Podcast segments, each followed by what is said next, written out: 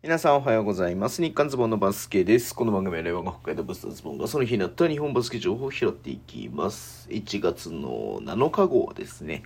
はい。えー週末でね、B1、B2 とね、試合やって、B3 もね、試合やってましたけれども、はい。えっ、と、B1 の方はね、YouTube で話しますので、B2 の話していこうかなと思ってます。まず、越谷アルファーズと、やえっ、と、長崎ベルカの試合ですけれども、越谷勝ちましたね。えっ、と、84対76。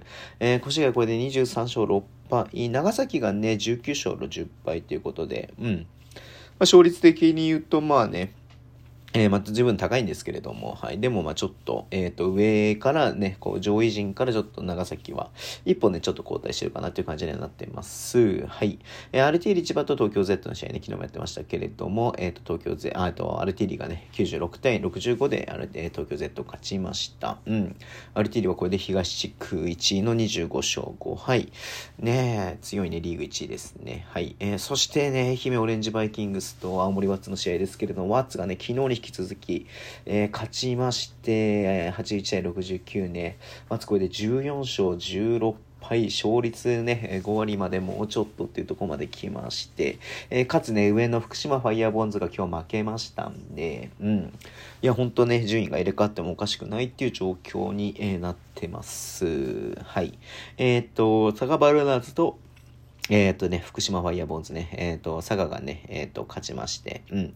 これ23勝6敗ね。えっ、と、これ、越谷のね、勝率としては同じですね。はい。えー熊本ボルターズと、えー、バーミシャス奈良ですけどね、熊本もね、頑張っていて17勝12敗。もう本当ね、ベルカとそんな大きな差がないというところで、うん、はい。まあね、中、えっ、と、西地区のね、まあ3位をキープしてるというところではあります。えー山形ワイバーンズと西宮ストークスの試合西宮が92対76で勝ってるというところで、山形がね、ちょっとね、っていうのありますね。うん。